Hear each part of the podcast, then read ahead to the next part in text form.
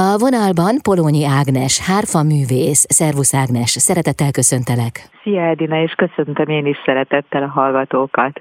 Nyolc helyszínen 26 minikoncert lesz csütörtök éjjel, hiszen újra bárokba költöznek a koncerttermekből a klasszikusok a zenei éjszakáján.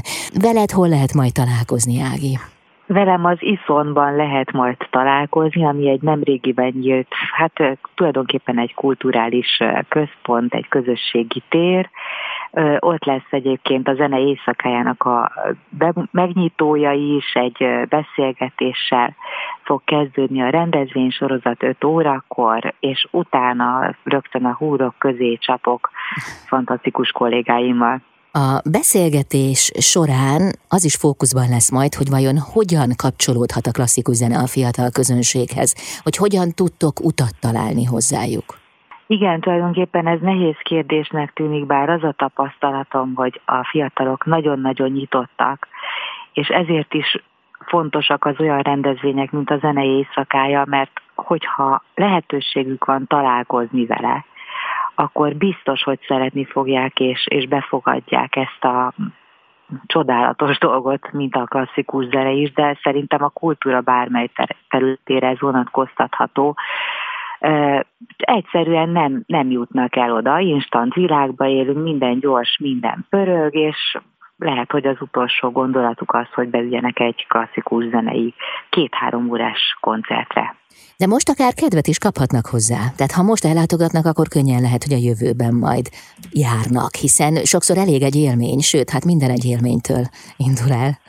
Nekem számtalan olyan tapasztalatom van, ugye a gyerekeim is, mikor kamaszok voltak, akkor, akkor volt, hogy mentem el a, a szobájuk mellett, és szólt a klasszikus zene, a bármiféle technó helyett, és kérdeztem, hogy hogy, hogy ezt hallgatjátok? Hát mert szép és szeretjük, ez volt a válasz, és, és jöttek is a barátok is a koncertre, és onnantól kezdve szerették a klasszikus zenét, tehát hogy egyszerűen csak, csak nehéz addig eljutni, hogy, hogy tegyen egy személyes élményük.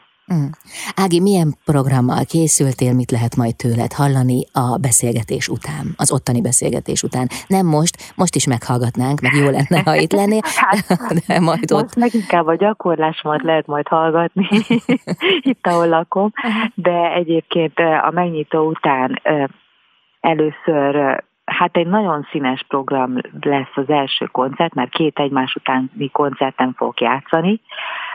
Az elsőbe lesz klarinét, hegedű, brácsa és cselló rajtam kívül, és forétól szenszanszig, tehát lesz egy kicsit ismertebb dolog is, lágyabb dolog is, de ami szerintem nagyon érdekes lehet, főleg a fiataloknak, az egy Gilad Cohen nevű szerző, aki fiatal ő maga is, New Yorkban él, és az ő darabját fogjuk játszani, mi már nem először, de, de hát tulajdonképpen az egy rock and roll. Úgyhogy ha valaki szeretne izgalmas zenét hallani, akkor az jöjjön és, és tegye meg ott mindenképpen, és rögtön utána pedig kelt a zenéket fogunk játszani, ott pedig két hegedű brácsa és ütőhangszer mellett fogom pengetni a házszámat. És hogyan készültél a programokra, tehát milyen szempontok alapján válogattál? Az az igazság, hogy, hogy én most végignéztem a 26 koncertnek a műsorát. Már ami összesen lesz a zene éjszakáján, igen? Igen, így van.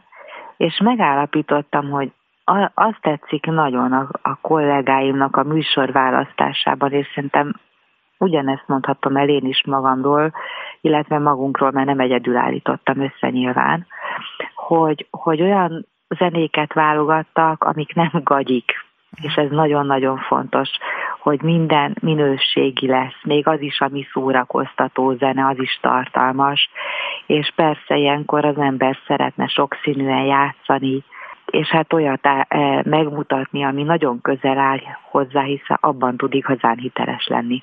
Ági, a zene éjszakáját már hatodik alkalommal rendezik meg. Te a korábbiakon részt vettél? Hogyne, játszottam mindegyiken, én azt gondolom. És mi a tapasztalatod róla? Hát ha azt gondolod, akkor úgy van. Mi a tapasztalatod, milyen volt eddig? Hát nagyon különböző helyszíneken játszottam, és ezért vannak olyan helyszínek, ahol egy az egyben koncertszerű a maga a rendezvény. A, szerintem a magvető is ilyen volt, aztán hát talán a Lumen kávézóban voltam még, biztos vagyok benne, hogy az Iszon is ilyen lesz, és vannak olyanok, ahol zajlik az élet, tehát jönnek, mennek az emberek, és nagyon sokan odaülnek és hallgatják a zenét, de kevésbé koncertszerű maga az élmény. Uh-huh. És hát szerintem, szerintem ez egy fantasztikus dolog, mert megvan a, a lazassága és a, és a szabadsága is. Színes programokkal és gazdag kínálattal várnak mindenkit csütörtök éjjel a zene éjszakáján több helyszínen. Ugye veled az Iszon Kulturális Központban lehet találkozni, de a program keretében a Béla Bár, a Hadik Kávéház, a Szatyor Bár, a Háromholló Kávéház, a Moha Café, a Kelet Kávézó és Galéria, a Lumen Kávézó is nyitva áll a koncertlátogatók előtt. Ági, nagyon szépen köszönöm, sok látogatót kívánok csütörtök éjjel az Iszomban.